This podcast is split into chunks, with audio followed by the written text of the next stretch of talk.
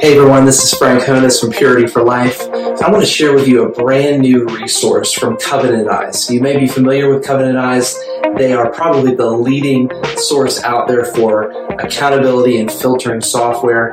They have recently released a brand new service called Screen Accountability. And I want to share with you a little bit about how Screen, screen Accountability works.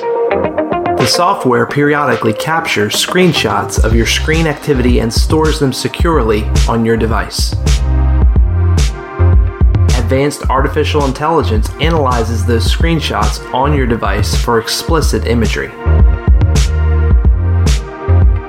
The software rates the images, blurs them to protect your privacy, then prioritizes them based on content.